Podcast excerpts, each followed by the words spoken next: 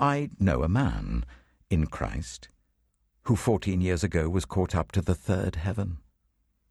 Whether it was in the body or out of the body, I do not know. God knows. And I know that this man, whether in the body or apart from the body, I do not know, but God knows, was caught up to paradise and heard inexpressible things, things that no one is permitted to tell. I will boast about a man like that. But I will not boast about myself except about my weaknesses.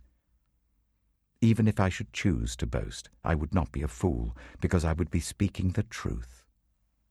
But I refrain, so no one will think more of me than is warranted by what I do or say or because of these surpassingly great revelations.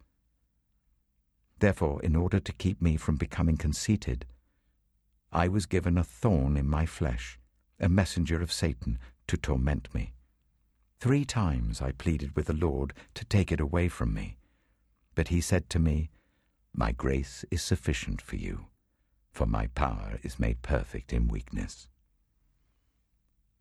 Therefore, I will boast all the more gladly about my weaknesses, so that Christ's power may rest on me. And that is why, for Christ's sake, I delight in weaknesses, in insults, in hardships, in persecutions, in difficulties. For when I am weak, then I am strong.